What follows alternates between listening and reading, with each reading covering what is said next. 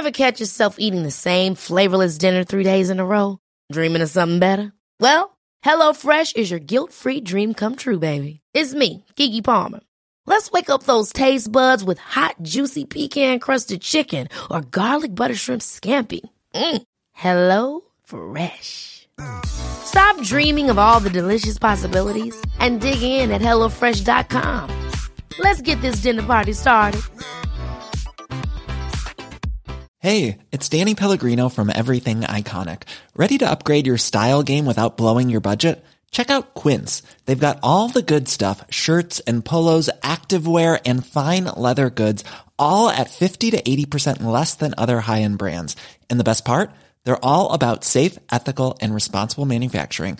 Get that luxury vibe without the luxury price tag. Hit up quince.com slash upgrade for free shipping and 365 day returns on your next order. That's quince.com slash upgrade.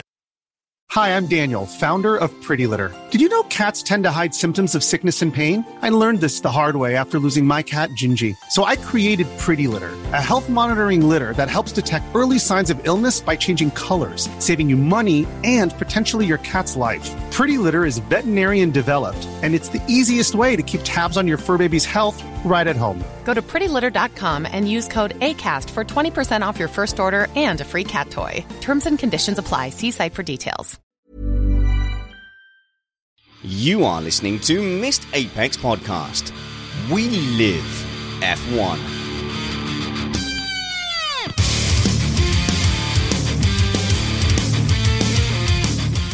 Welcome to Missed Apex Podcast, brought to you by at Off One Season on Instagram, an account bringing unique designs from the ages and keeping you entertained. Follow Off One Season on Twitter and Instagram today to learn more.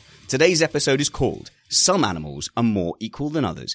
I'm your host, Richard Spanners Ready, and I'm joined by Matt Trumpets. How's it going there, Matt? It's actually going pretty good, despite the amazingly long day I had yesterday. Go on then. Let's hear your humble brag. What were you doing yesterday that was so fantastic and tiring? Well, you know, it was just one of those things. I got one of those calls to do the trumpet playing side of my life with, uh, you know, a, a, little band called the Drifters, who you might have heard of, you know, and some other people like the Del-Satins and the Theses and the Thoses. It happens every so often, you know. I'm a little young for all those references, Matt, but I'm going to Google all of them. Nearly as good as my daughter's sixth birthday party, where we all got to dress up as superheroes. Now, talking about a hero of the Formula One world, a leader of gladiators and men, we are joined by former Lotus F1 boss Matthew Carter. How's it going, Mr. Carter? Very good, very good. How are you? Yeah, I'm good. We're getting really, really pumped for the F1 season. We've actually seen cars on track. Is this the time you start to get excited, or have you had all the information we've got for weeks now? Uh, as in now, looking at this season, or you mean historically when we were in this position in the past? Now, looking forward, yeah, I'm excited. I think it's going to be a good season. Yeah, I think it is going to be good. We're definitely going to ask what it was like because uniquely among the three of us, yes, you've not played with the drifters, but you have done an F1 testing session. Yes. Not personally, you in the car. No, not me in the car. No, I did three. Yeah, three years of uh, F1 testing and filming days, which is what you'll often see before or sometimes after the the testing sessions. Now, we know you have an extensive knowledge of the inner circles of the F1 paddock, but now that you're comfy in the Missed Apex shed, we also want to get some general punditry from you as well, Matthew. So are you, are you able to join our three man panel to give your expert views and, crucially, wild speculation? Can you do that? Absolutely. Fantastic. Let's have a look at what is Big Dirty News.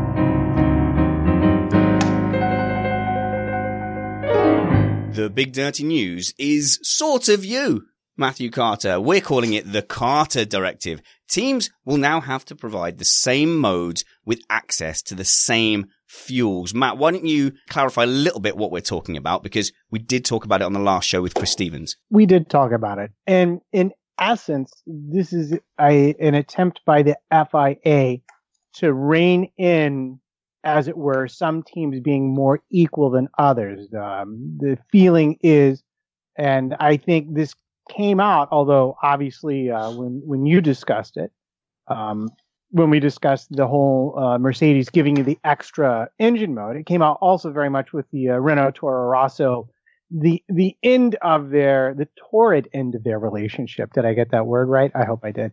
Um, but in essence, uh, the FIA is trying to level the playing field a little bit so that the manufacturers don't have access to more power with the same engine than their customer teams. They're trying to make things more equal for the customers.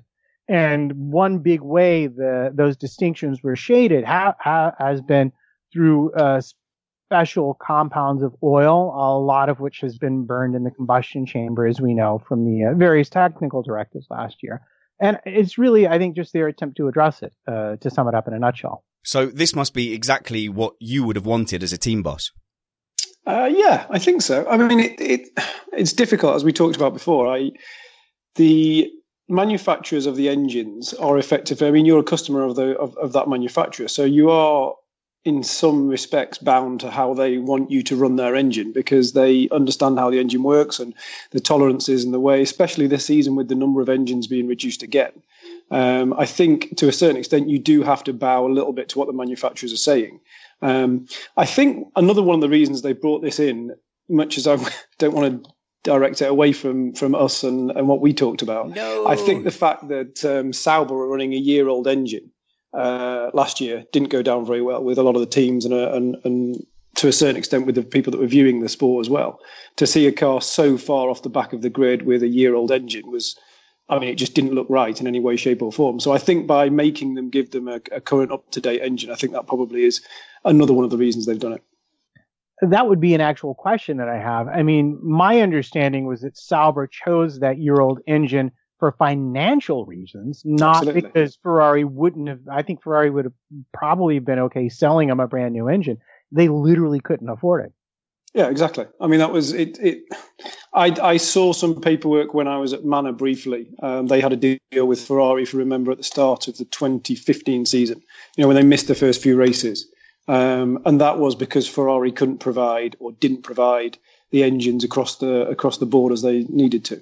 So sometimes, if Ferrari have only got so many components of their current engine, Haas obviously being their well, it, it may change this year, but certainly last year Haas was their probably their preferred second team, if you like. Um, I think that the, most of the parts would go to Ferrari first and then would dribble down to Haas um, and Sauber maybe with a year old engine.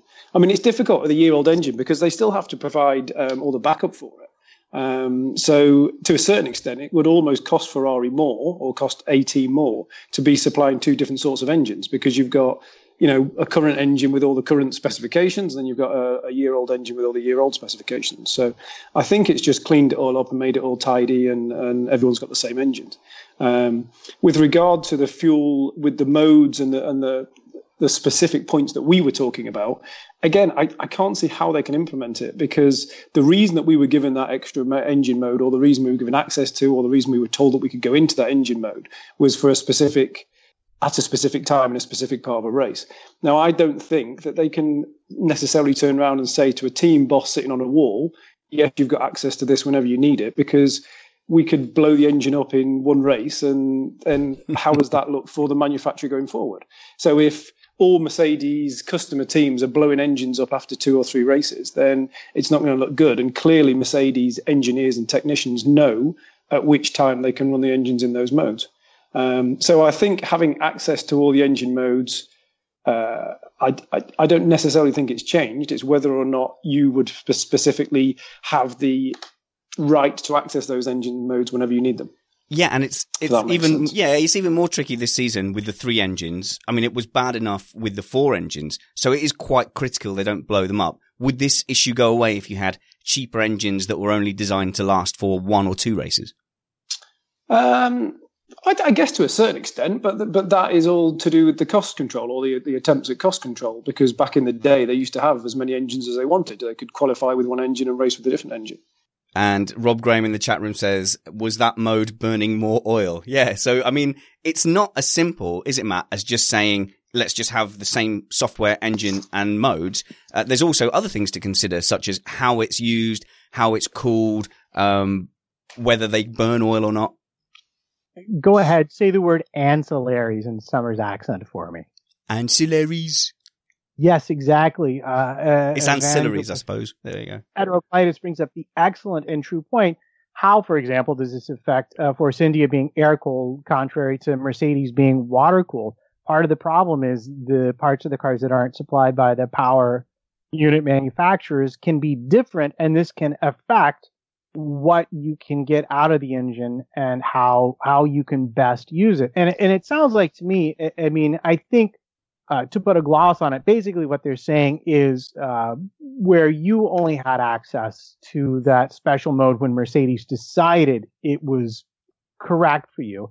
It sounds like what the FIA is wanting to do is to let the team principal decide when to employ it and uh, when to employ it. So you have all the modes. You can choose to employ it, but you know we've calculated that if you use it for more than you know three minutes a race, you're going to blow up your engine early, and that will cost you money. Eh, so it, it just it's it's a it's a it's a choice. It's who's making that choice, and the fact that you know it's there and you can choose to take the risk if that's what you feel is important for your team. Yeah, of course. I mean, I mean, it's almost a little bit like going back to KERS, where you where you had that button and you could choose when you were going to press that button for X number of seconds per lap. It's it's kind of goes back to that that philosophy. The other thing that you have to, I mean, and I hate to be the one that always brings it back sometimes to money and business, but you know, these in, the engines are very expensive. Um, in our Mercedes Benz contract that we had back in 2015, we were only allowed to do so many miles on testing engines, and we were only allowed to do so many miles on the on the on the race engines. So therefore, what we would do in testing sometimes is that you we we couldn't run as much as the Mercedes Benz team because we only had so many engines as part of our contract. And if you wanted an extra engine for testing, then you paid extra money for it um, which which makes sense. You know, it's Mercedes uh, or, or, Ferrari or Honda or Renault or a supplying engine. It's costing them money to do it, so they can only supply so many. So therefore, you are slightly restricted on what you do and when you do it. You also, as a as a team principal, you don't want to be upsetting your engine manufacturer. Um, because they do bring upgrades, and I'm not sure how the FIA are going to deal with this, but upgrades always used to come through. The Mercedes Benz team would get the upgrade first, and then they'd filter down to the customer teams maybe one or two events afterwards. Um, so if you've upset Mercedes Benz by running in some engine mode that they don't particularly want you to run in, you know, could the update come to you lo- later than other teams? It's you know, it's it really is sort of opening a can of worms. Yeah, and as is pointed out here in the chat room by you American. Now he quotes uh, Toto Wolff as saying all the clients always get the same mapping. Now I'm not going to ask you to comment on that, but Horner said ask Claire Williams where the push for the Carter directive came from. Now, I don't think Horner actually said Carter directive. Uh, do you, do you know what Christian Horner might be alluding to then? So do you think that maybe Claire Williams finds herself in a similar situation that you, you did where they're saying, you know, well, well, why can't we have these modes that you seem to have and we don't? Of course. Hundred percent. I mean, it's. I, am not necessarily sure it's that that you have them and we don't. It's it's having access to them because, as I tried to explain before, we as a team, as as I'll, I'll go back to refer to us as Lotus with Mercedes Benz engines or with Renault engines. The Mercedes Benz engine was run by Mercedes Benz employees that sat in our garage, and they were the ones that decided which engine mode you were to go into. Now they worked and were paid by Mercedes Benz, not by Lotus. So whilst they had the best interests of us as Lotus at heart, they equally were working for Mercedes Benz. So if a Mercedes Benz car was behind us, was due to lap us, or because of a pit strategy we'd come out ahead of, or etc. etc. any one of a, a whole gander of different uh, options, then they could decide, okay, this is the engine mode that you go into for this period of time. And certainly from my outside perspective, I wouldn't want to comment as somebody who knows anything. It certainly seemed like Renault were perceived to have taken that kind of action with Toro Rosso when they were both fighting for sixth place last season. Now, this season, as they get higher up the field, potentially, and McLaren join them higher up the field, they're going to find themselves in and amongst four other Renault cars regularly. It does make you wonder whether they're going to fight back and push back against this directive now. Is there, is there more than one way to ensure they still have an engine uh, advantage? The, the thing, the thing is, and, and, and, where this it always seems to fall out like this in Formula One is how on earth are the, are the FIA going to implement this? How yep. can they turn around and say? Uh, I mean, so Mercedes Benz turn around and say, yes, everyone's got the same engine modes, but you can't go into that engine mode because you know you've run your engine at too, as as Matt said earlier, you know your engine's running at too high a temperature, therefore you've got to run it in this mode. There was all, I mean, these engines are so technical. I mean, and I I've regularly said I'm not an engineer, I'm not technically minded, but you know, if someone from Mercedes Benz is saying you're not recovering energy as quickly as you should be, therefore you need to clip your engine at the end of the straight. It, they're words. They don't, you know. I'm and I'm sitting there thinking on the pit wall, thinking, okay, right, we need to start clipping our engine at the end of the straights. What does that mean? Well, it, it means that you you back off the gas maybe 50 yards earlier, um, and then the engine regenerates and it recharges your the electrical hybrid system. Now, I I'm not technically enough to be able to turn around and say to the Mercedes Benz engineer, oh, I don't agree with that. We're not going to do that clipping because if you don't do the clipping, then technically your uh, hybrid system would not recharge and you wouldn't have any electrical power and you'd be down on power, et cetera, et cetera, et cetera. So it's very difficult, especially in the heat of a race, to be able to turn around and say, I don't agree with what that Mercedes engineer is saying or that Renault engineer is saying. So whilst I think I'll try and wrap up quickly. Whilst I think That's they right. probably will have the same engine modes and they'll be available, whether or not they'll be able to go into them anytime they want, I, I can't see that it can they can allow that to happen, and I also can't see how they can police it. Yeah, and for example, if a Renault of say Carlos Sainz is coming up behind Stoffel Vandoorne, and suddenly the Renault engineer says, hey, "Do you know what, guys? You're not going to believe this. Uh, I'm reading on Stoffel's car that you're, you're overheating, and if you don't just back it off five percent." you, are going to run into trouble. You, you, know, that is obviously casting a wild aspersion to uh, Renault's tactics, but certainly we're still open to that that kind of uh, manipulation when you've got a guy sat in the garage like a wolf in the there's, in the there's so there's so much money involved in Formula One that it, it's naive to think that that isn't going to happen. And I'll, and I'll go out there and say it. And I said it last season. I, it's naive to think it's not going to happen because there is so much money difference between finishing seventh and eighth or finishing fifth and sixth in the in the constructors championship. And it's one of the reasons that Ron Dennis went to Honda in the first place when he when he left Mercedes. Because when he was at Mercedes, he openly said, I think he said it out loud. He certainly said it to me. He never felt that he would be allowed to beat the Mercedes works team with a Mercedes engine. So therefore, he had to go down the route of, especially in this in the in the current format with the engines being so important. He therefore made the decision to go to Honda because they, they were the only team, as I think has been made public. He vetoed Honda supplying anyone else when they were supplying McLaren, so that they were the only Honda team, um, because he realised that it's it's almost impossible to beat a works team with a works engine. So because they're so technical. Yeah, well, Red Bull would have got away with it last season because Renault were a bit further down the pack, sixth and seventh place. It will be interesting this season if if Renault uh, come you know a bit forward. Now we've got a bit more of a technical question, which you might have some... to, let me just let me just pick up on that ever so quickly Go because Red Bull um, are quite a specific Red Bull because of the the power that they had with their four wheel championships, if you like, when they had the Renault engine, and obviously they rebranded it Tag Heuer, but the Renault engine, they were given Renault weren't in the sport at that time, so therefore they effectively got Renault's uh, full weight of the Renault, Renault behind them. So when we at Lotus had a Renault engine, we knew that Red Bull were getting parts ahead of us. We knew that they were getting the best engineers. We knew that all the best equipment was going to them from Renault.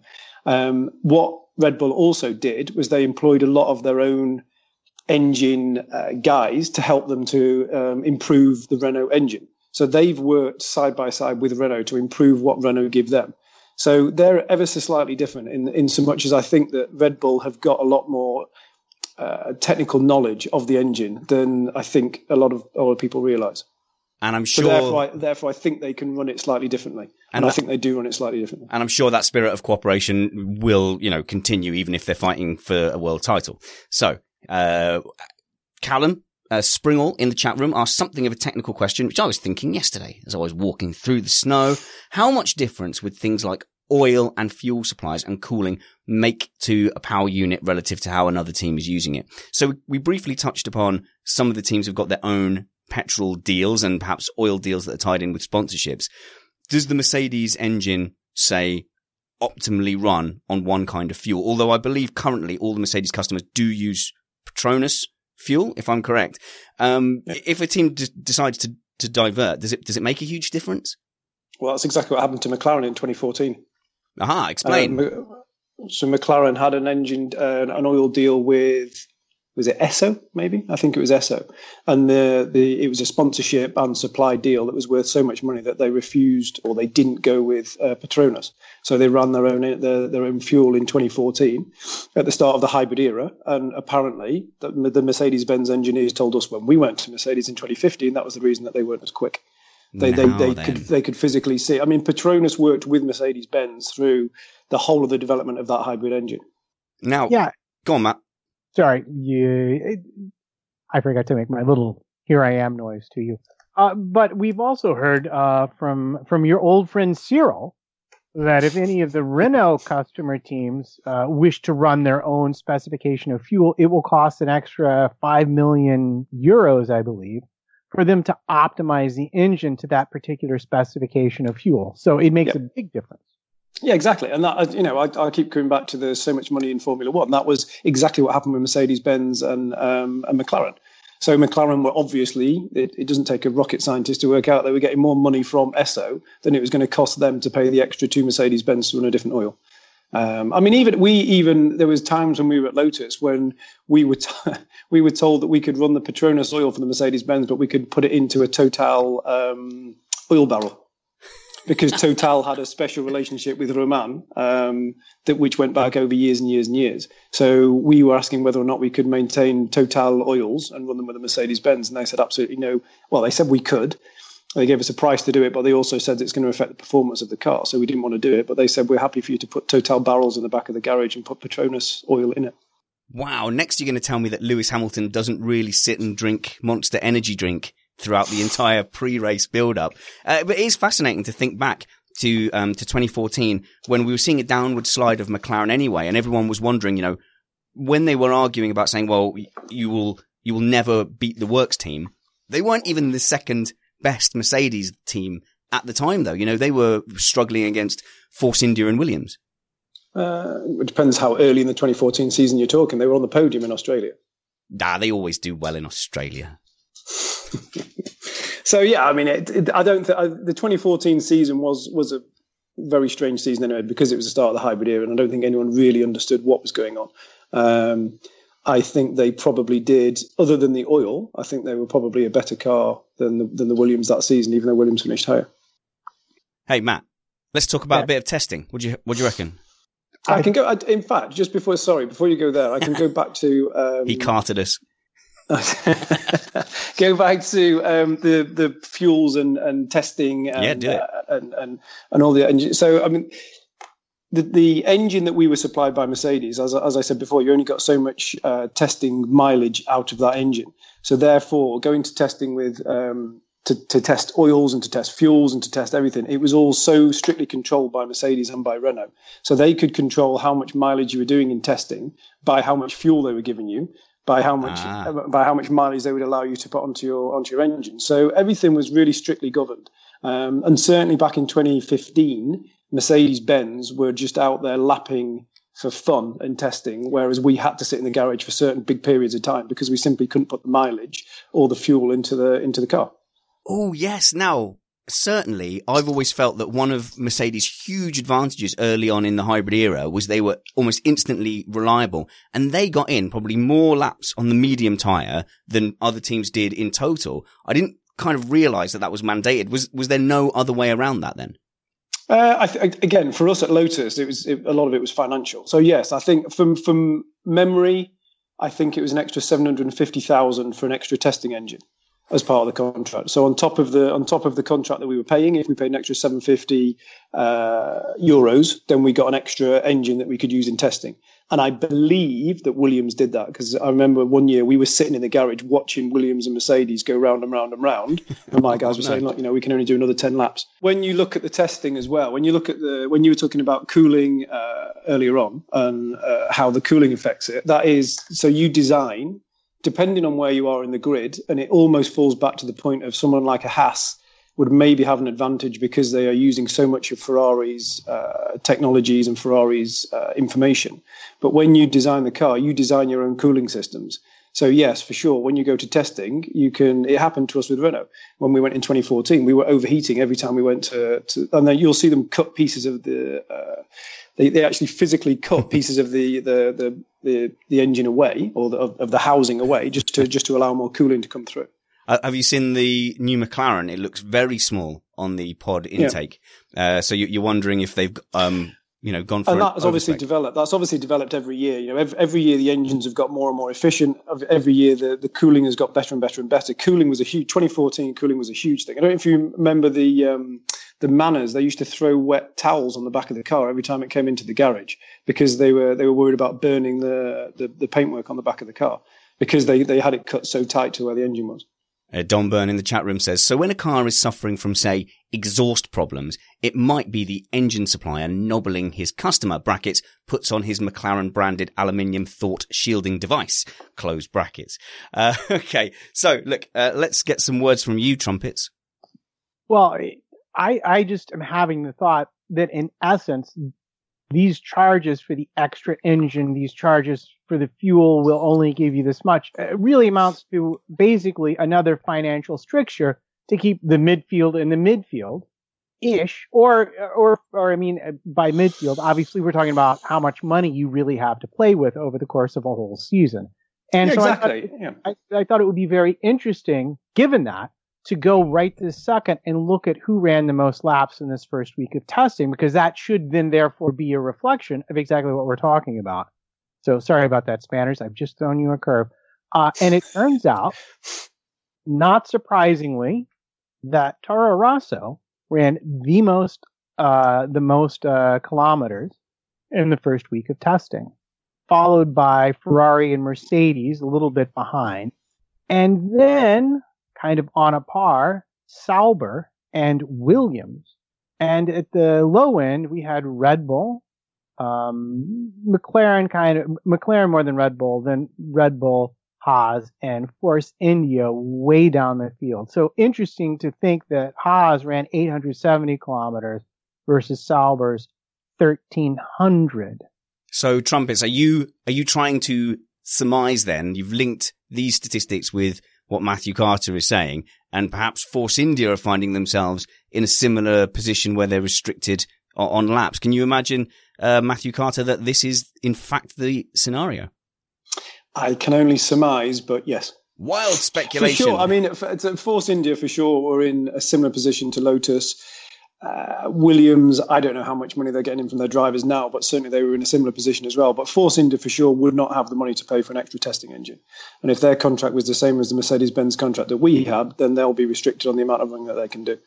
Um, and you can say that it's it's it's a way of keeping the midfield teams in the midfield, but again, it's that's life, isn't it? It's you know that's if if they get some extra sponsors and they pay some extra dollars, then they get some extra testing time. So, um, and and Sauber have made the decision. Uh, Sauber have gone to Ferrari. They've got a current engine with their Alfa Romeo deal. As far as I can work out, I think they're probably getting some sort of uh, kickback help from Ferrari in some way, shape, or form.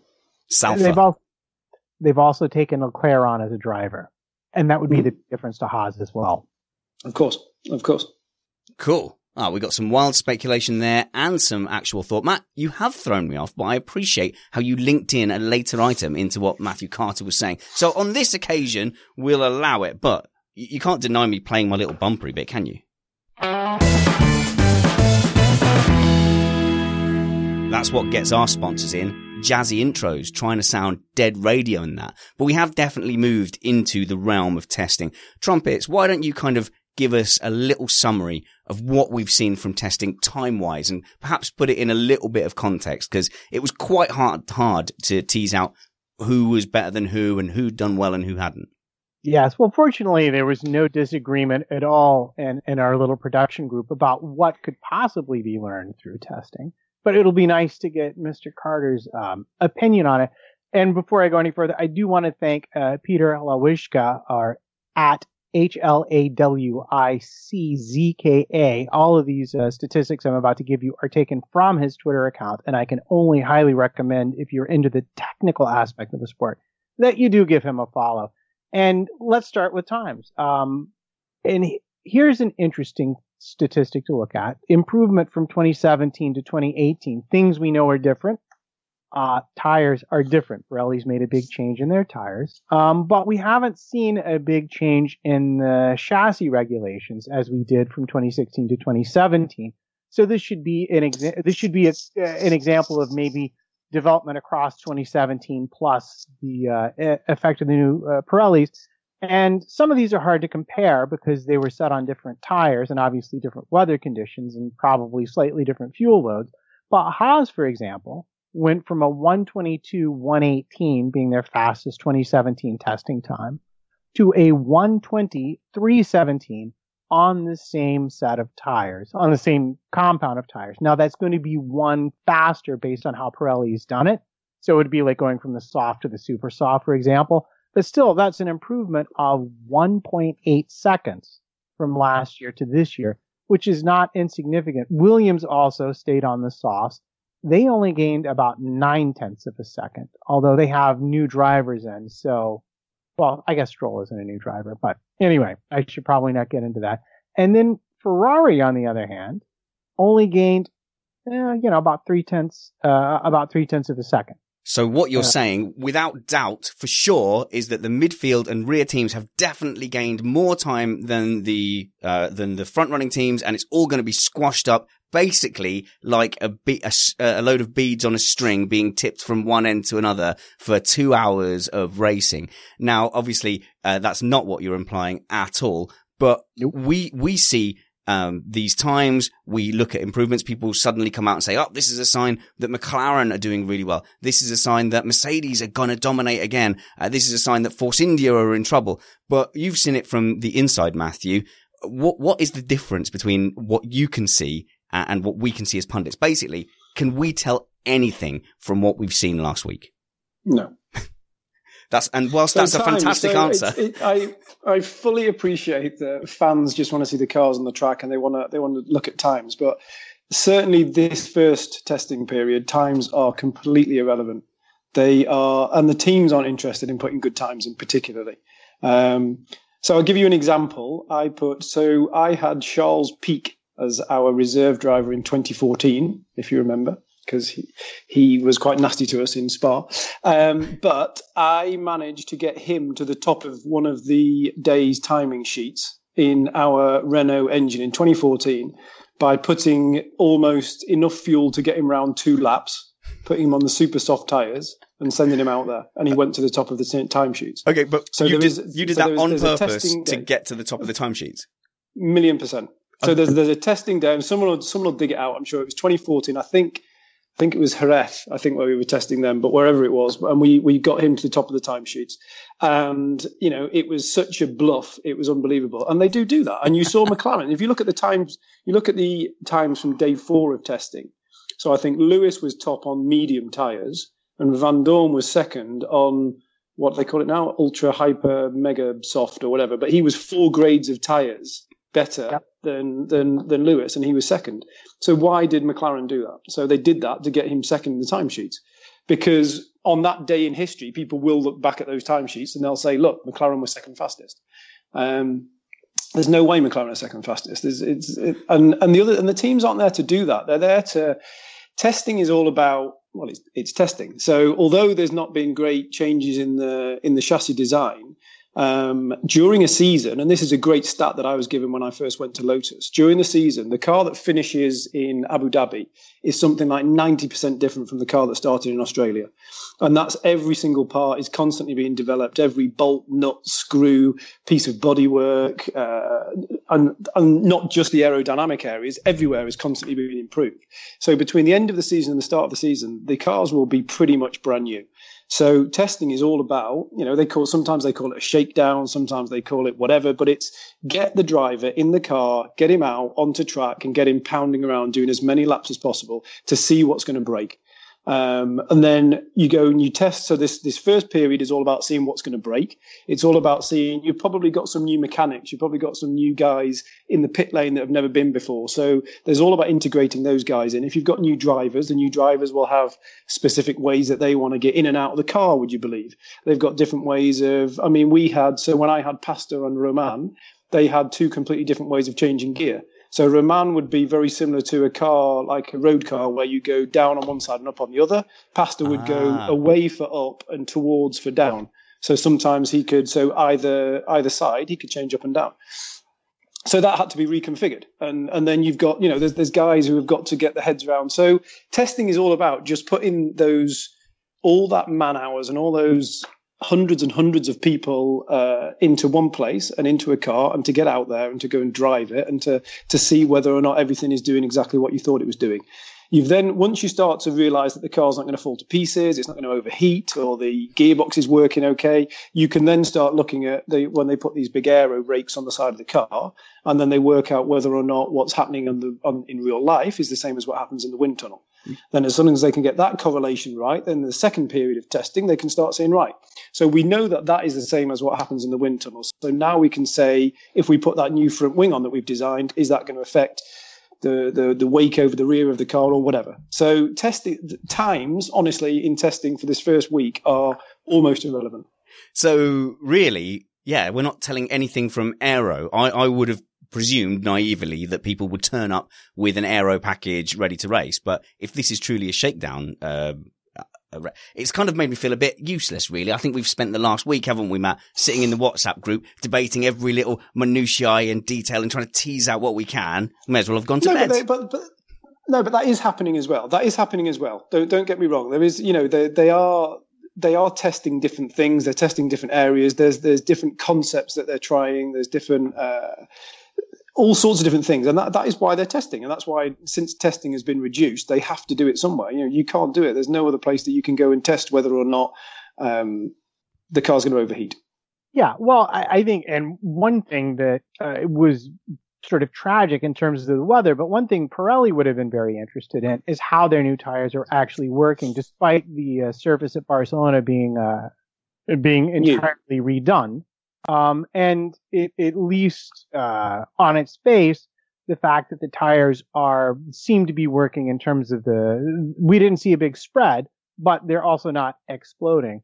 Uh, but I do find it interesting to look at the same team on the same tire year over year because it gives you a general idea of the sort of improvement that they've seen over the season, even though Yes, for sure. But, the, the, but, then the clever journalist, and I remember this going back to that Charles Pic testing time, the clever journalist will realize when cars are going out with very little fuel on because they can look at how many how many laps they've done. So if yeah. a car goes out, does one warm up lap, does a does a hot lap, and then comes straight back into the pits, they know it's only got a, a small amount of fuel in. If, uh, for example, Mercedes, and I, I, don't know this for a fact, but I'm probably Lewis's lap that he set was probably in the middle of a run of 50 laps or whatever. You know, they'll do, they'll try and run a race distance. They'll try and run everything. They're, they're trying to test everything to the, to the max. So they'll run a race distance. They'll do a, they'll do a full race simulation where Lewis will go out and do 30 laps, come in, do a pit stop, a racing pit stop, go out and do the rest of the rest of the, the, the race simulation. So they're testing everything that they can. So whilst I said all that, and I am super negative, maybe a little bit about that, you do also generally you'll see Mercedes, Ferrari, you'll see the order very, very similar in terms of times. So whilst they're not really trying, there will be a, the, the, the natural order will pretty much be what you're seeing at the moment, which is Mercedes and Ferrari at the front.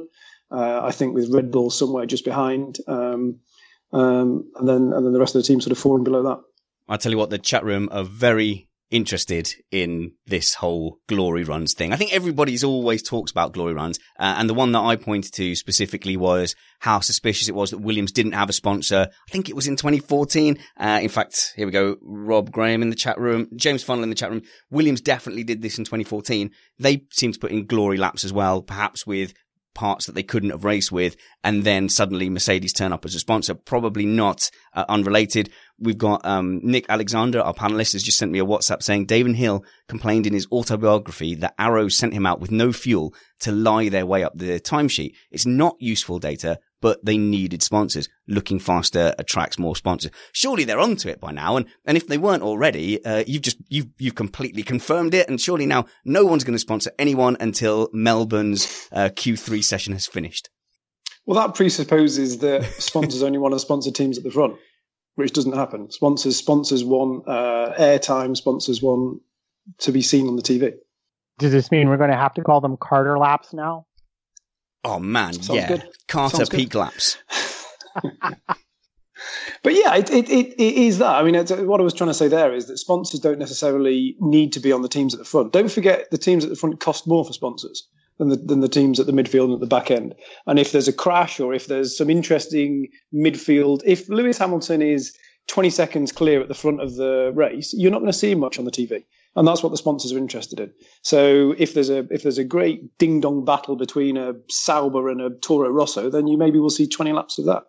Yeah. Okay. So I, I do have a question for you because you are a, a team principal, and I'm wondering about uh, the team's priorities. Now, I know from Summers and from what you just mentioned that that one of the biggest priorities would seem to be just the correlation between your CFD and your wind tunnel and what you're actually seeing on track. I know that another one is just basic mileage, like how many miles can we pile on the car to see what's going to break and what's going to be problematic and what's not.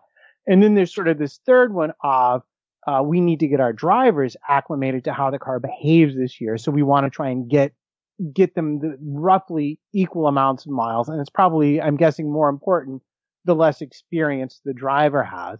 So which one of those, uh, when you have limited miles because you have limited funds, which one of those comes first? Uh, I think I think for us, um, certainly limited miles and limited funds. For for us, it was definitely all about making sure that the car was shaken down, if you want to use that terminology, that that, that it wasn't going to, we weren't going to go to Melbourne and the car wasn't going to overheat on the second lap, or the gearbox wasn't going to go, wasn't going to break on the on the tenth lap. So I think for us, the priority was to make sure that everything was settled in the car, that the design philosophy was working in so much as everything everything that we bolted onto the car worked, and the car was going to complete race distance. That was first. Um, the drivers probably is second. I think maybe the, the the drivers to make sure they're, as I just said, you know, a driver moving from one team to another, it's going to be very very different. How the steering wheel set up, for example. I know, uh, I think Lewis Hamilton talked about that when he first went to Mercedes. Did he not take him a year to get the steering wheel or the buttons on the steering wheel in the in the correct in the correct places that he wanted them in? Um, so to get a driver in there. So whilst you can do that in the simulator back at um, back at the factory, there's nothing like having it on, you know, having, having racing around a proper circuit whilst you're trying to change the buttons. As Pastor Maldonado, if you remember him going off in China or wherever it was when he was trying to change a button on a corner and he he drove off onto the onto the grass. So you know, real life getting the drivers in the car is important. And I think after that, so those those two things certainly with limited limited mileage, then you come on to aero. And again, with the smaller teams, that's maybe because of the money as well, because we're not bringing aero updates as often as, as the big teams. So I think Force India quite often talk about the fact that they'll do two or three big update packages during the season, whereas Mercedes and Red Bull and Hi, this is Craig Robinson from Ways to Win, and support for this podcast comes from Invesco QQQ. Invesco QQQ is proud to sponsor this episode and even prouder to provide access to innovation for the last 25 years. Basketball has had innovations over the years too. We're seeing the game played in new ways every day. Learn more at Invesco.com slash QQQ. Let's rethink possibility. Invesco Distributors, Inc. Quality sleep is essential. That's why the Sleep Number Smart Bed is designed for your ever evolving sleep needs. Need a bed that's firmer or softer on either side? Helps you sleep at a comfortable temperature? Sleep Number Smart Beds let you individualize your comfort so you sleep better together. JD Power ranks Sleep Number number 1 in customer satisfaction with mattresses purchased in-store. And now, save 50% on the Sleep Number limited edition Smart Bed for a limited time. For JD Power 2023 award information, visit jdpower.com/awards. Only at a Sleep Number store or sleepnumber.com. Hold up. What was that? Boring. No flavor. That was as bad as those leftovers you ate all week. Keke Palmer here, and it's time to say hello to something fresh and guilt-free. Hello Fresh. Jazz up dinner with pecan-crusted chicken or garlic butter shrimp scampi. Now that's music to my mouth. Hello Fresh. Let's get this dinner party started. Discover all the delicious possibilities at hellofresh.com. Ferrari are doing a big update package every single race. They'll have a Melbourne specific race setup. They'll have a uh, Abu Dhabi specific race setup. So um, So for the bigger teams, I think aero is more important and correlation is more important. For the smaller teams, I think it's making sure that everything is working according to plan. Slightly tangenting general question from that. How how do you deal with the fact that those teams are are so out of reach? Because uh, you know a lot of the things you've talked about, and by the way, thank you for being so frank and open, are the deltas between what you can do and what the te- the top teams at the front can do. Is is it is it is it not easy? But are you able to kind of settle yourself into the midfield battle you're going to have, or the battle at the back you're going to have? You know, without you know just staring in the distance and going, why why can't I be on their tail? Uh, yes, yeah. I mean, it, it, uh, sorry. Yes, it's fairly easy to say. I, I think, and again, I don't want to burst anyone's illusions, but I think that when you start the season, you very much know that you're not. So again, I can only go back to 2014, 2015 with Lotus. So if we were, if we found ourselves in a battle with Lewis Hamilton, if he was coming up behind us to lap us, we would tell the drivers, you know, don't don't ruin your tires, don't you know, don't don't ruin the, you know, don't overheat the tires, don't overheat the brakes, don't don't shred things, fighting against something that is it, that's not our battle. You know, let him go past, and we're fighting with um, the Force India that's behind him. Yeah, I know we don't want to hear that, but it's it's probably quite realistic. So back to testing a little bit. Uh, we've we've sort of heard about what you're trying to achieve, what the teams are trying to achieve, but I was wondering from a sporting point of view, does anything happen where you look at another team and go, "Oh, right, uh, they were our rivals and they've really got a march in this area. And as the chat room's asking, do the teams have GPS traces from the other cars yeah. to quantify how well they think the other teams are doing? Absolutely. You you can you have we have GPS traces on every other team and every other car. You know how fast they're going around a corner. You know you know what speed they're carrying through turn six. Uh, you know what speed they're doing on the on the straight, etc. etc. So you know everything that's going on. You've also got photographers that are paid to take pictures of the cars because when they're in, especially in testing, you'll see the the, the screens up at the front of the garages a lot. Um, so as soon as the car goes onto the track, is the only time that Oh, we've actually uh, just managed to lose Matthew Carter there for a second. Let's uh, give it a second, see if he pops back in. Uh, well, in that case, let's just take a quick break to plug our Patreon page uh, while we're there. Uh, I realized that Matt and I have to offer more to get people engaged in Patreon. It's been amazing that people have been willing to contribute for something that is definitely free and always will be to say, actually, do you know what? That's worthwhile us supporting it financially. It's amazing. We cannot thank those people enough. But now we're going to be a little bit more proactive and start to offer better incentives for people to sign up and be a patron. Patrons, for those who don't know, are people who go to patreon.com forward slash missed apex and decide to support us with regular micropayments, typically between two and ten dollars. From now on, if you do this, you will get access to our unedited post show waffle, which normally gets edited out of the video. You'll also get a fortnightly solo video logs from Matt and or myself. Uh, and it's, it's nothing intense, just mobile videos of our thoughts from the week. Uh, now, Matt, we have a big panel, but it is you and I that are directly supported by Patreon. So I thought that maybe we could also have semi-regular video chats that's a little bit more loose, a little bit more free for the patrons to uh, consume. What do you reckon? Uh, I, I reckon that along with the mug would make them happy.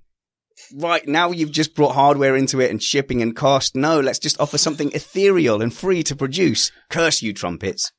No, that's okay. I, I think I think it's entirely appropriate, and I am hoping that it will uh, get a positive reception from the people who've decided to support it. Now, honestly, we had no idea that people wanted that post show stuff, but we received a surprising amount of requests from people who had missed the stream, but liked the post show chats we had. And this is the other area where you guys are completely key. Without you, we would not have known that this is something people wanted. Your feedback is essential. But before you get too excited, we will point out the post show stuff isn't real content. It's not planned, uh, and it's not always relevant to anything. So go to missedapexpodcast.com forward slash support or navigate to the menu and click about and then support and consider becoming a patron of Missed Apex Podcast.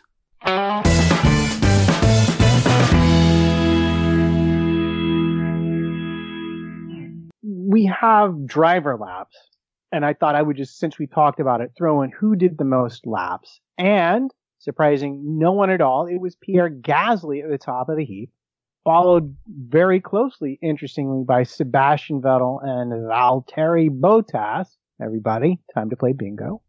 And at the bottom end, uh, including regular drivers only, actually, um, we have pretty much Lewis Hamilton and Kimi Raikkonen. So I just now now we all know that. And uh, oh gosh, and the Force India drivers, who of course they didn't do very many laps because their car didn't do very many laps. But I wanted pay for an engine.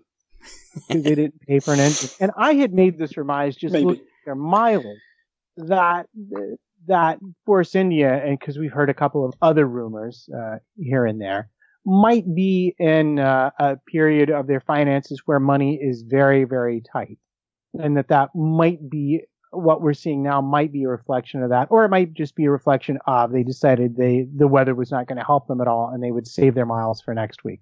Also possible. Um, but when you're talking about steering wheels, Im- immediately what I thought of was uh, I recently watched Grand Prix Driver. That scene where they give Stoffel Vandoorne the steering wheel, and then they give him the thing, and they're like, "Well, here's nine thousand pages of what it does," and uh, then they basically say to him, "And uh, oh yeah, anything you don't like, we'll change it to whatever you want." And just look on his face. how, how do you manage that with a with a brand new driver? I mean, don't you sort of have to take him by the hand and lead him through that process a little bit? Of course you do. Yeah, exactly. Um, and I watched Grand Prix Driver as well, actually, the other day. And I, one of the things that really stood out for me, just go off on a slight tangent, I was so pleased that they had exactly the same meetings as we used to have at Lotus. Even big McLaren with all their money and all their weight, where they were talking about the fact they only had one floor. Because we used to have those meetings all the time. It was, you know, we, we've only got one of this part, we've only got one of that part, we can only get that there. So I was so pleased that McLaren were in the same boat and they were having the same heads in hands conversation. That was it was it was really interesting. But yeah, the drivers, yeah, you they need to you need to you need to walk them through it. You need to make sure the driver's comfortable. Obviously, at the end of the day, he needs to have whatever he needs to have to hand and in the right place that makes sense for him. Because some of the drivers want to be able to press for a drink with one hand and or, or whatever. So it's it's all about making the driver as comfortable as possible. Um, and yeah, you have to hold them. You have to hold their hand and walk them through it. And now we've got a couple of points from the chat room and the panel as well. We've got a question here, uh, conundrum, if you like, from Utter Shambles, who says, at the end of last year, people were clearly turning down the apparently quick Renault power unit to survive races. Given the restricted testing, would Mr. Carter play safe or go for death and glory in Australia? So kind of what we were talking about before about uh, team principals having unfettered access to all the modes. Do you really think that, that you would just go, I just want the result now, never mind six races time?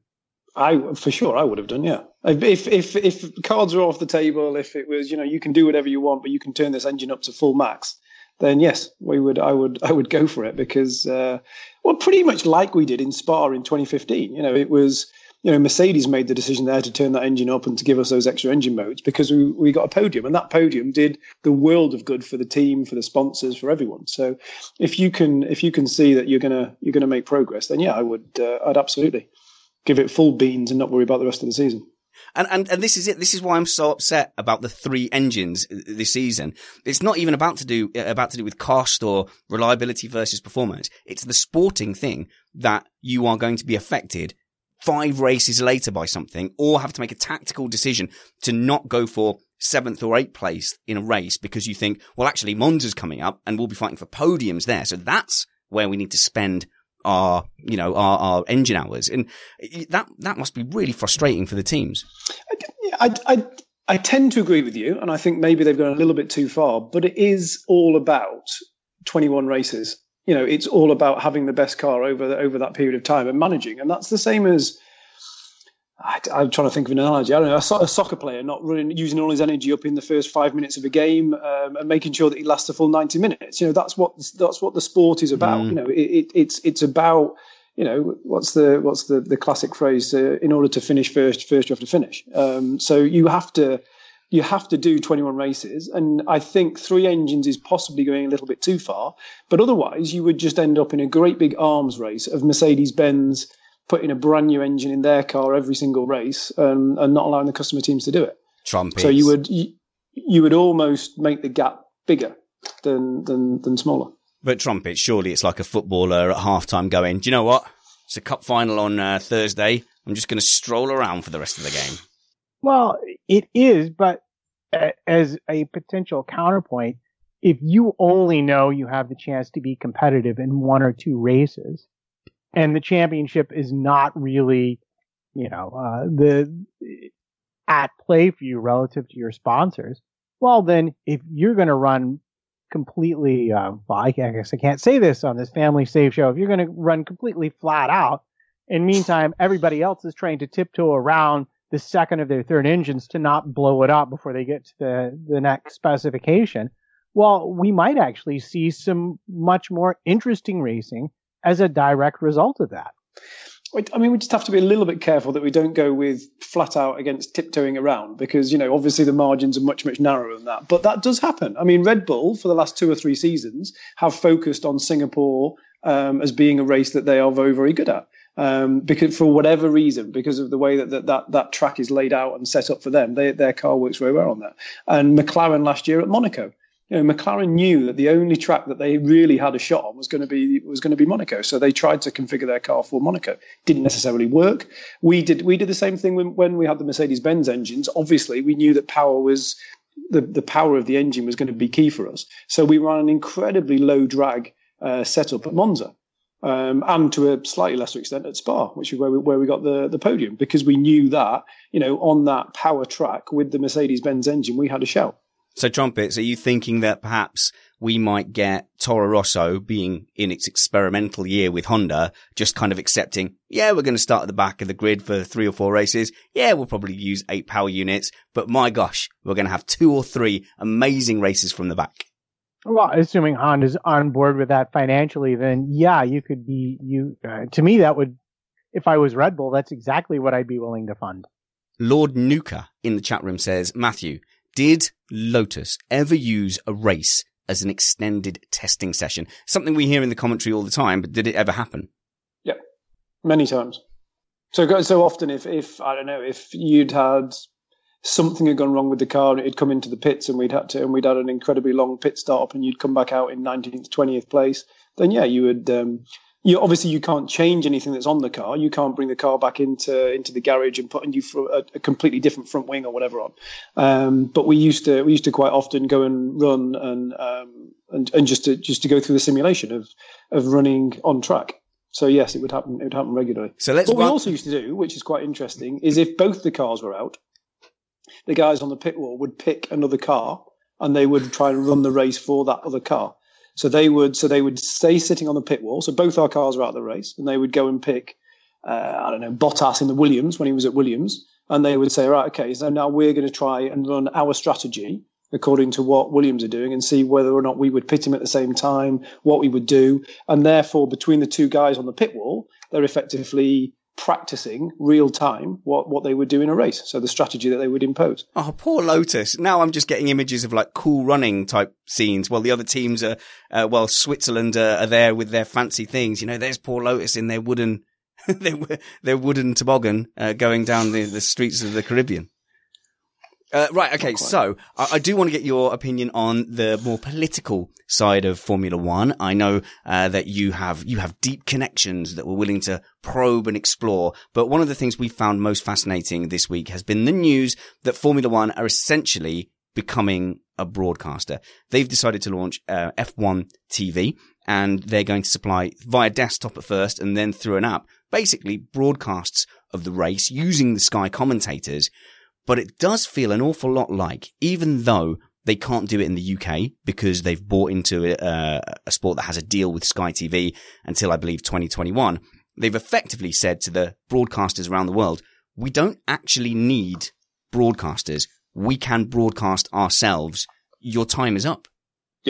Is, is, there a question? Was there a question in there? I, I just kind of wanted it, your, your, you know, like did, you, statement. did you, you could, what you could say is what an insightful uh, bit of punditry, Spanners. You, you seem to have Amazing. summed it all up. Basically, it's and again, without wishing to be to be the stickler about this, but it, it, does come down to money at the end of the day. So Bernie signed deals with broadcasters all around the world, and that was a big chunk of the money that was coming in. Liberty, obviously, Liberty Media are a media company. They're a, they're a broadcasting company in America, so they understand broadcasting.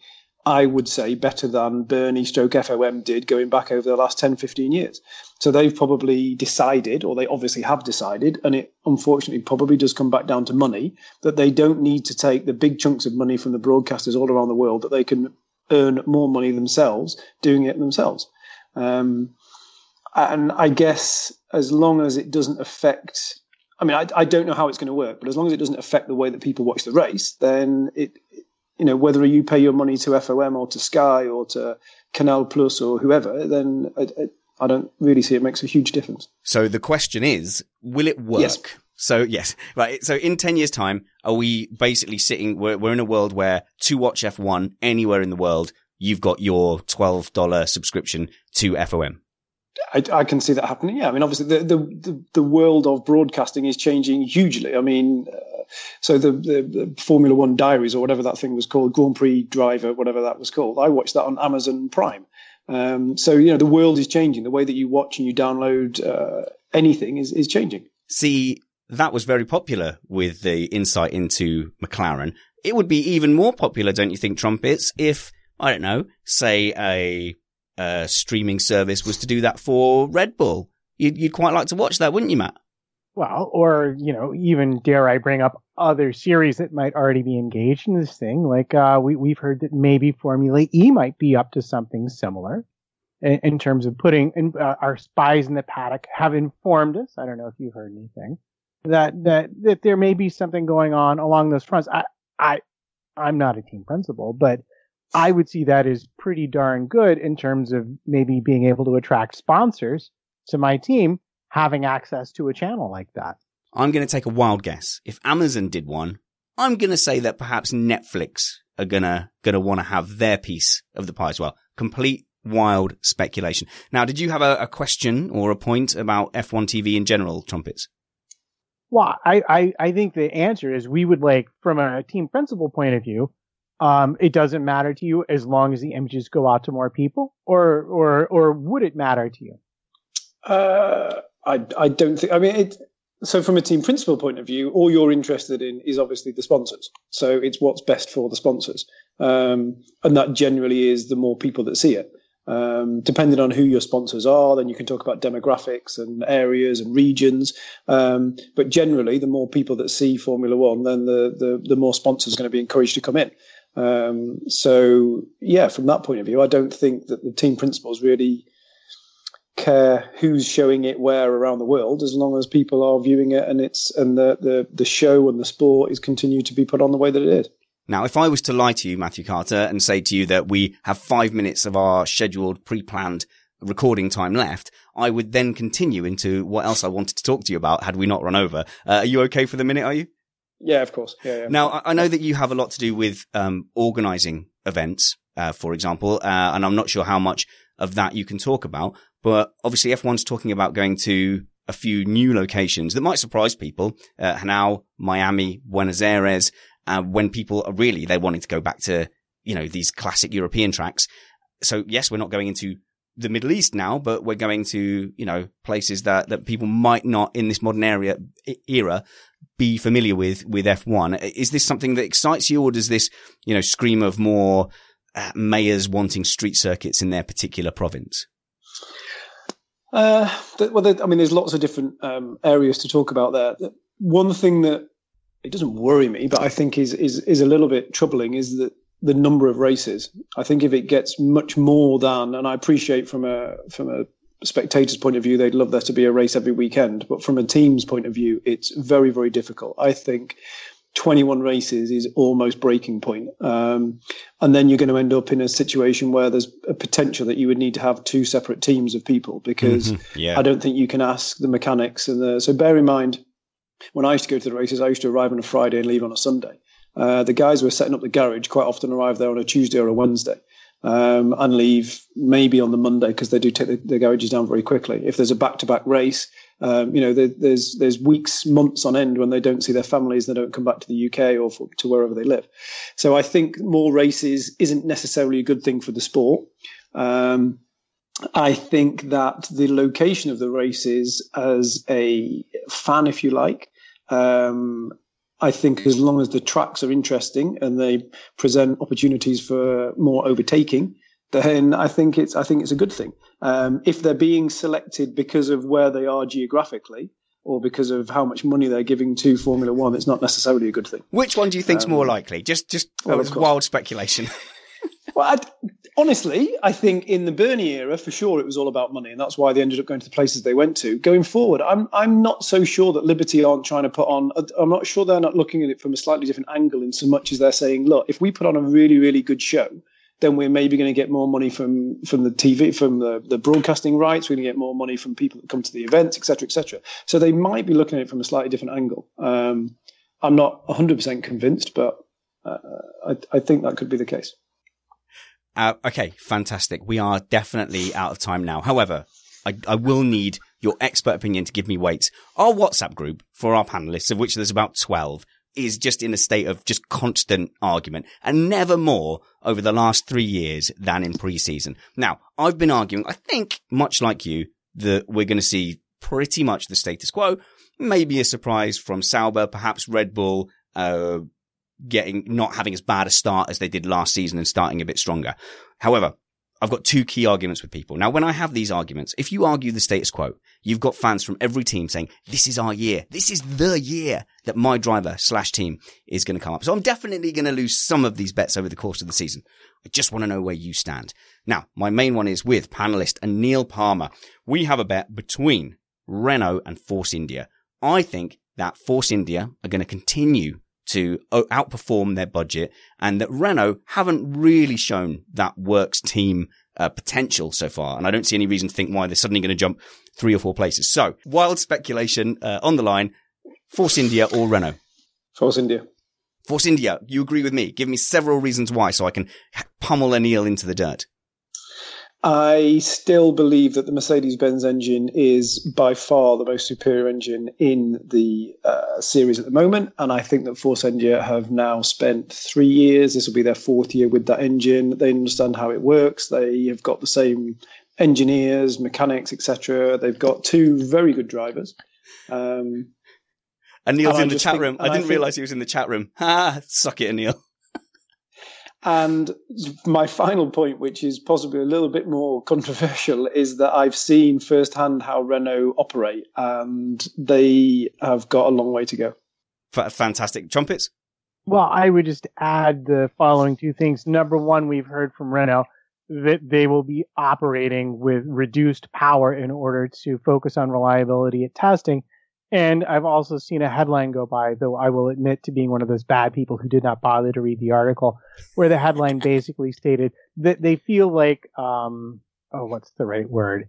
They feel like clever use of penalties might be key to getting the most out of their power unit this season. So if you are a Renault customer, you're already talking about starting off basically with the 2017 engine in terms of power, although I'm sure most of them will be happy that they won't blow up like the last third of the season.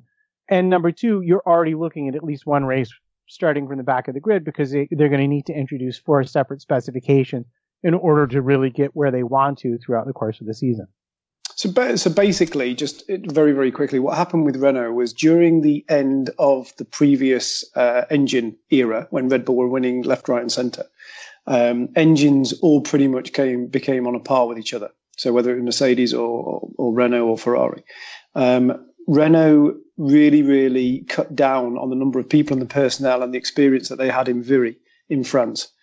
At the same time that Mercedes were ramping up because they knew that the new hybrid engine was going to come in. I'm not going to suggest that the French are in any way arrogant, um, but they 100% believed that because they had the history of uh, success with Red Bull, that they were going to be able to wander into this new engine era and they were going to be successful.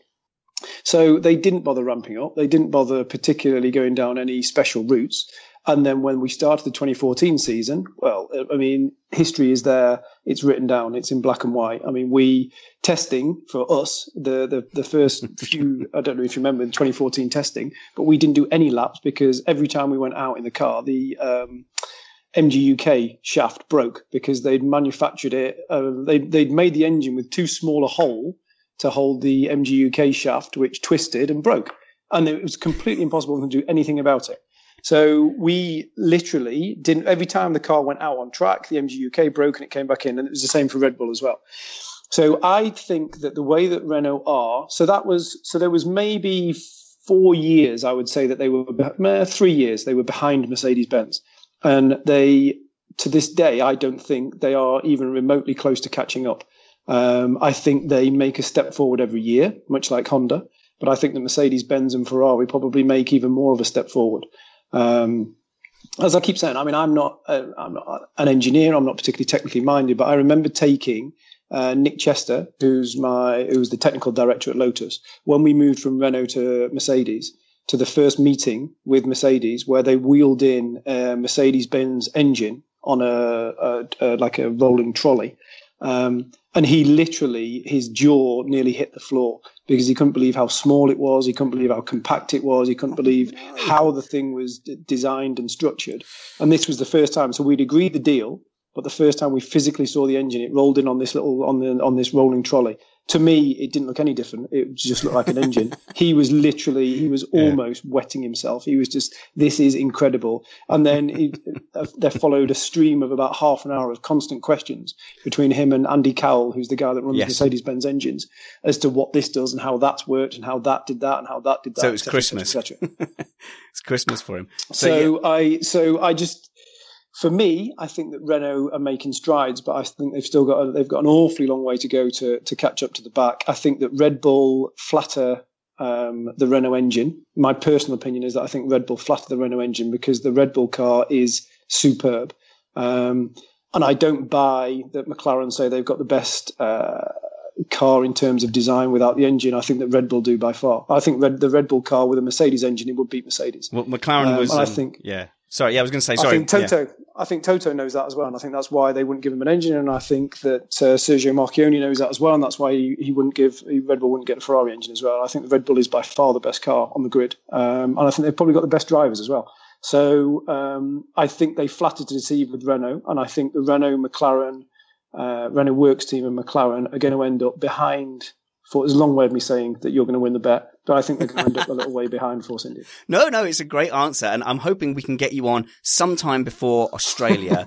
and sometime after the second test, so that what I'd love to do is to get you, me, Matt, perhaps Chris, uh, and and lay down sort of our markers in the sand of, of where we think everything's going to go. Because I I hate when we have these arguments and then later on in time people don't remember exactly what yeah. it was they said. So I, I, like I like getting it uh, nice and straight there. But yeah, the 2014 Renault was so bad that a four-time world champion got out of the car, basically cried and said he didn't want to do testing anymore. So I think that's testament to that as well. And then the last one is Bradley Philpott are racing expert. Like, I am loath to argue with Bradley Philpott on anything to do with racing, but he is determined that McLaren are going to come out of the box, not only be race winners, but he says win it. No.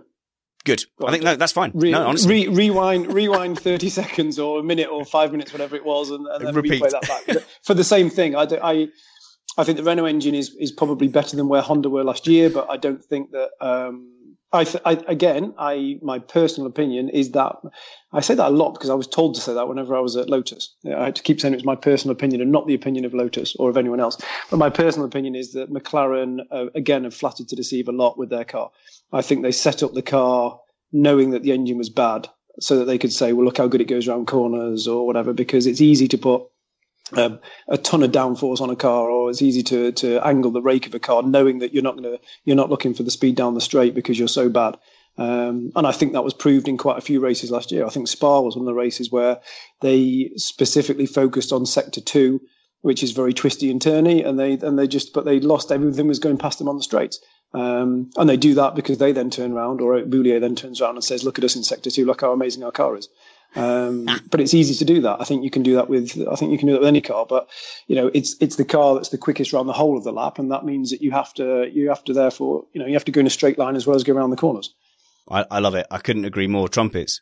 So basically, you're saying that much of McLaren's season last year was essentially an exercise in desperately trying to attract sponsors however they could.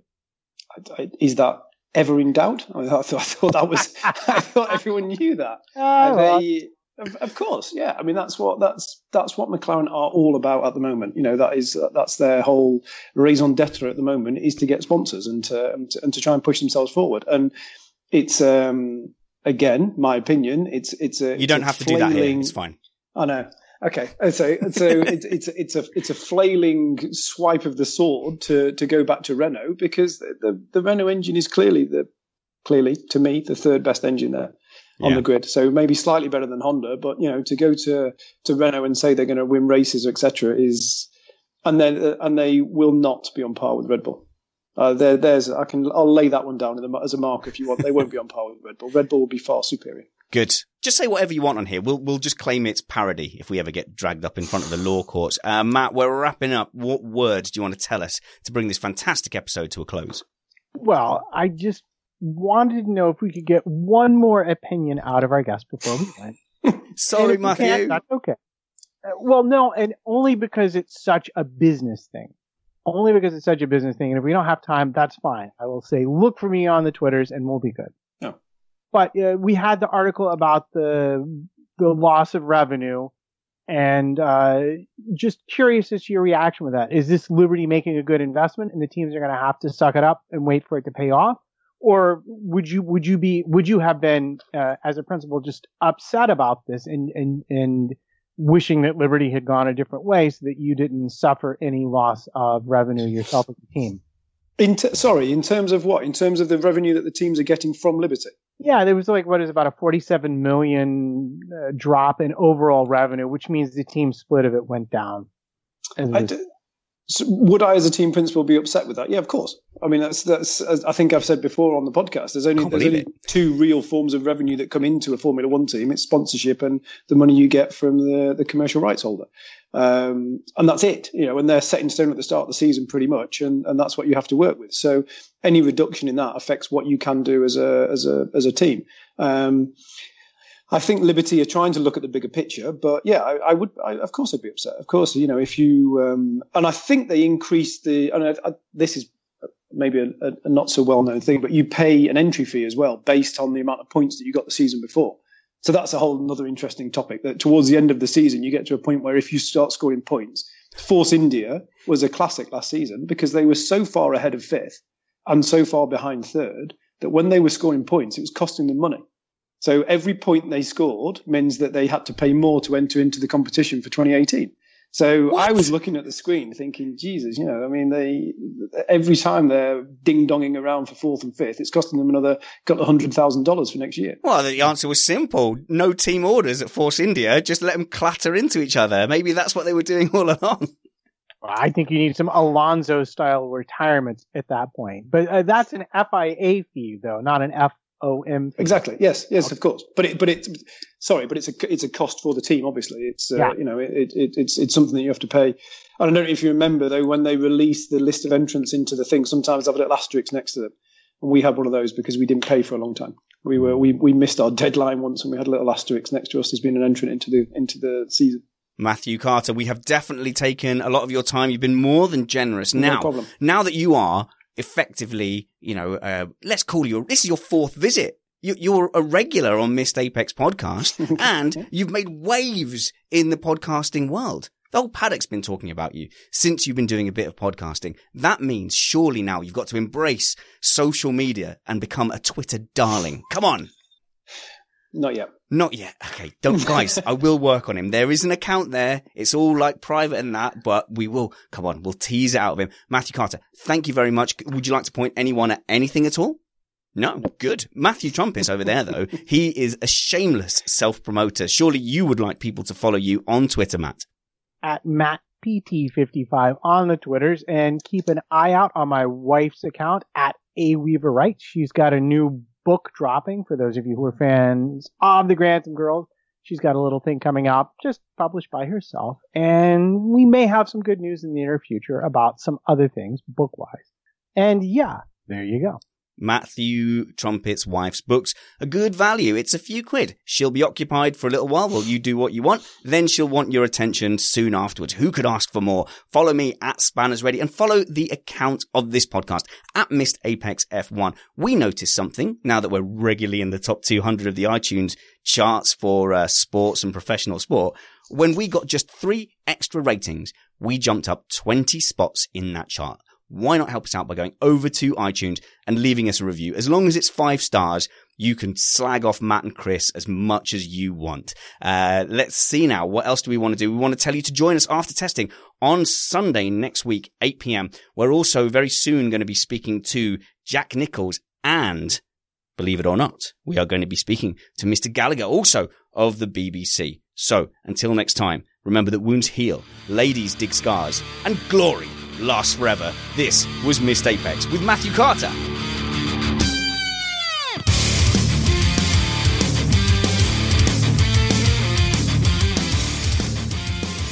Sorry, it's your fault, Matthew. You were far too interesting and insightful. It's not our fault the time ran long. It's okay. It's all good. Uh, Sunday afternoon here. It's fine. Yeah, it's, it's nice and relaxed. Once you get into it and having a nice sort of proper chat, I, I really want to get like your just general opinions about the sport now, but we just get driven down a tunnel because you've been there and we go, actually, no, I just want to ask you more stuff about the things you know. But, uh, but at- at some point, like as we relax into the season, if you enjoy doing that kind of general punditry, we would love to have you as just like, you know, as an expert witness sort of thing. Yeah, no problem. No problem at all. You always make me nervous when I ask you a long question. You go, yeah. I go, I oh, you, you bugger. I, I know you've got more to say. I know it. a question there? Um, more of an observation, really.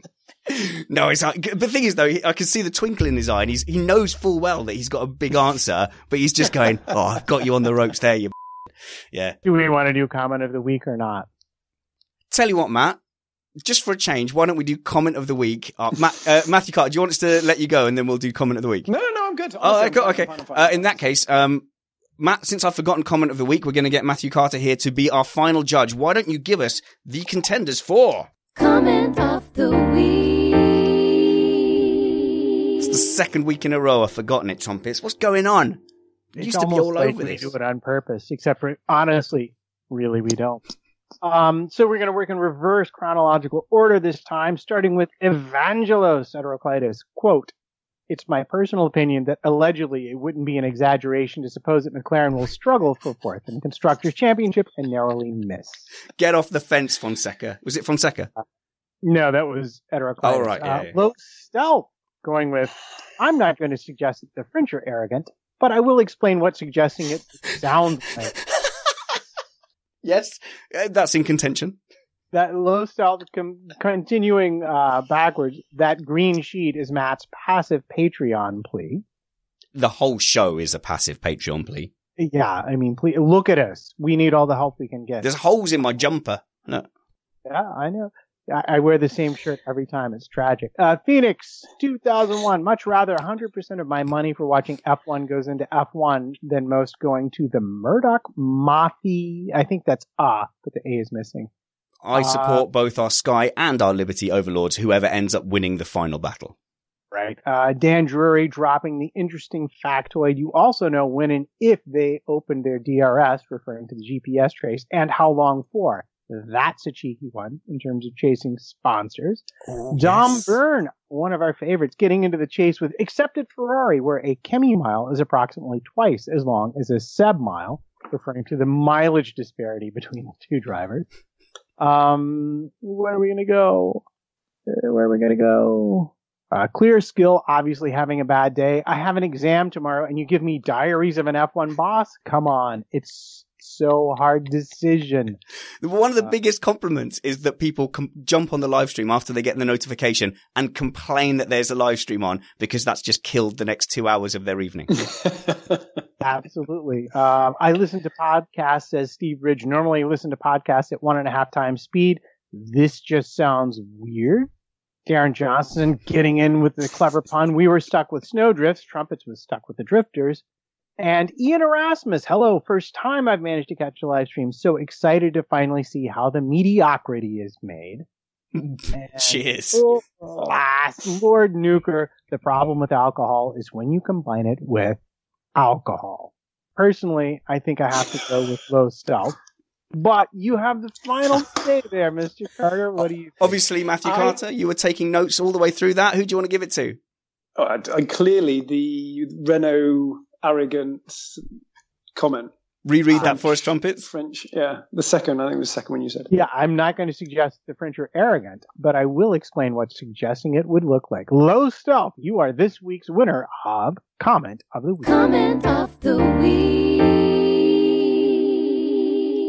I just want to take this opportunity to say a great thank you to our French listeners for their devotion and commitment over the years. Uh, thank you so much. Um, I can't, merci beaucoup. We love you. Good night, Vienna. Good. I think we're clear. We'll, we'll, we'll call that the end of the audio. Uh, you are listening to Missed Apex Podcast. We live F1. Sorry, Mr. Carter. I hate to be picky, but there was just a sniff What? through my intro there. Okay, apologies. No, that's all right. That's why I said, "Have you got a cold?" So you're a bit, you're a bit He, he doesn't. He doesn't really. I'll, I'll, I'll tell you this in confidence. He doesn't really hate to be picky. He kind of. Damn it, busted! Stop giving away my secrets. All right, here we go. Being picky, take two. Ever catch yourself eating the same flavorless dinner three days in a row? Dreaming of something better? Well, HelloFresh is your guilt-free dream come true, baby. It's me, Keke Palmer. Let's wake up those taste buds with hot, juicy pecan-crusted chicken or garlic butter shrimp scampi. Mm. Hello Fresh. Stop dreaming of all the delicious possibilities and dig in at HelloFresh.com. Let's get this dinner party started.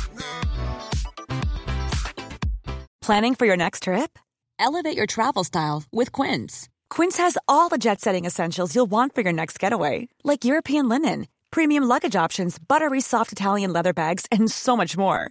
And is all priced at 50 to 80% less than similar brands. Plus, Quince only works with factories that use safe and ethical manufacturing practices. Pack your bags with high-quality essentials you'll be wearing for vacations to come with Quince. Go to quince.com slash pack for free shipping and 365-day returns. This is the story of the one. As a maintenance engineer, he hears things differently. To the untrained ear, everything on his shop floor might sound fine, but he can hear gears grinding or a belt slipping. So he steps in to fix the problem at hand before it gets out of hand. And he knows Grainger's got the right product he needs to get the job done, which is music to his ears. Call, clickgrainger.com, or just stop by. Grainger, for the ones who get it done. When you drive a vehicle so reliable it's backed by a 10 year, 100,000 mile limited warranty, you stop thinking about what you can't do and start doing what you never thought possible. Visit your local Kia dealer today to see what you're capable of in a vehicle that inspires confidence around every corner. Kia, movement that inspires. Call 800 333 4KIA for details. Always drive safely. Limited inventory available. Warranties include 10 year 100,000 mile powertrain and 5 year 60,000 mile basic. Warranties are limited. See retailer for details.